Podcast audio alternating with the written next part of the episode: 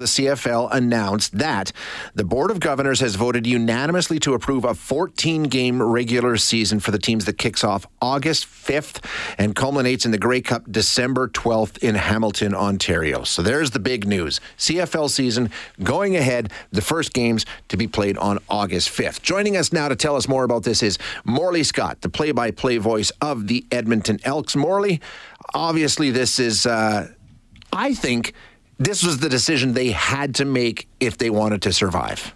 I don't believe, Shay, that the CFL could go another season without playing and play in 2022. I just don't think it would be possible. Out of sight, out of mind. It's going to be tough enough coming back after what will turn out to be a 20 month layoff wow. uh, from game to game. They last played November 24th, uh, 2019 was the Grey Cup game in Calgary at McMahon Stadium, and there hasn't been a game since. And the next game will be uh, uh August 5th. So it's going to be uh, about 20 months between games in the Canadian Football League, and I don't think they could have survived not playing a game this year. Uh, and this, the the table's set. I mean, the cases are going down, protocols are being yep. uh, put in place, the the restrictions are being lifted right across the country. So uh, this is the time for the CFL to return, and they will on uh, the weekend of August fifth. Now, Morley, I, I, guess the big issue for them is, uh, you know, the majority of the uh, players in the CFL are American, so we've got that border issue, um, and they're talking about training camp starting up next month. There's a lot of uh, factors to try and get squared yeah. away before this happens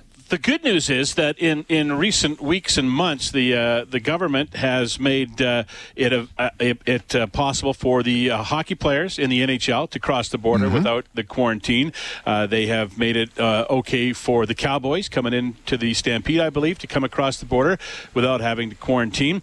And I am sure something can be worked out with the Canadian Football League. And a lot of these players are coming across the border already fully vaccinated, right? Right. Yeah. oh, sure. From the United States, some you know, just like everywhere else, there are some who are fully, there are some who have one, and there are probably some who don't have any shots that will be coming across the border. So, uh, from what I understand, it begins with a home quarantine on around June 25th. Players will be quarantined in their homes and uh, for a week. Uh, then they will come across the border and uh, be quarantined in their cities beginning on July 2nd. And then training camps will start on July 10th. And then they'll have uh, three weeks to close to a month of training camps before they begin preparations for their first game, which will be that week of, of August the 5th. Excellent. And, uh, yeah, so that it, every all systems are going. There was an announcement out of Ontario today that's going to allow uh, the Ontario teams, uh, you know, the Argos, the Ticats, and the Red Blacks to get on the field and practice. Uh, they are easing some restrictions for them, so everything seems to be a go, and everybody, everybody, everything seems to be in place now for the Canadian Football League to return after a long, long absence. And of course, if everything holds in Alberta, we'll have full capacity at Commonwealth and McMahon.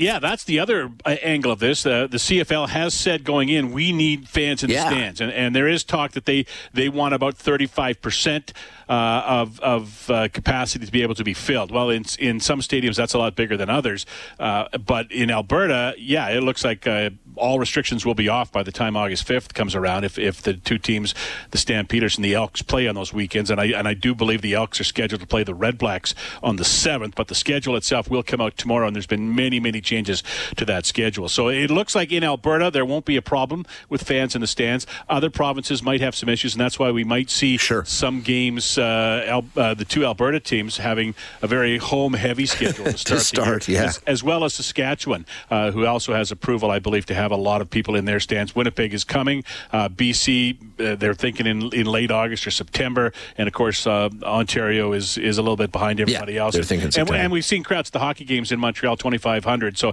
that will obviously, I, am sure, increase over the next uh, few weeks as well. Great news. Thanks so much for the insight, Morley. Appreciate it.